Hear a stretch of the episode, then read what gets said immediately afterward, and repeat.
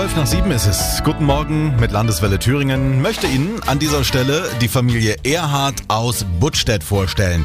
Na gut, eigentlich aus Buttstedt. Die meiste Zeit leben die Erhards auf Jamaika.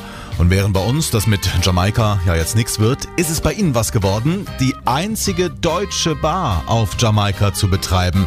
Im Westen der Insel gibt's da Bratwurst und Sauerkraut zum Beispiel. Steffen, kommen Sie da überhaupt an alle Zutaten? Sagen wir so, da wir aus dem Osten kommen, wissen wir, wie wir damit umzugehen haben. Verstehst du? Was ich sage? Und zwar, ja, hier ist auch so eine Art Mangelwirtschaft. Das ist ja immerhin noch dritte Weltland, ja.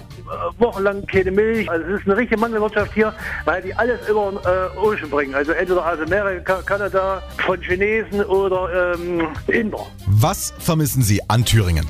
Wir vermissen zumindest das Brot, Wurst, Käse, Freunde, Familie. Das ist halt, was man vermisst. Das ist nicht mehr so. Hm, aber lebt sich's schön auf Jamaika?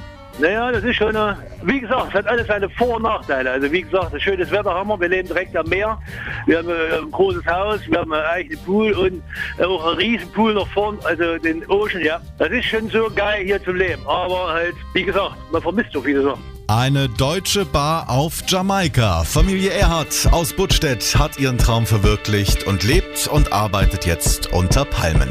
Guten Morgen.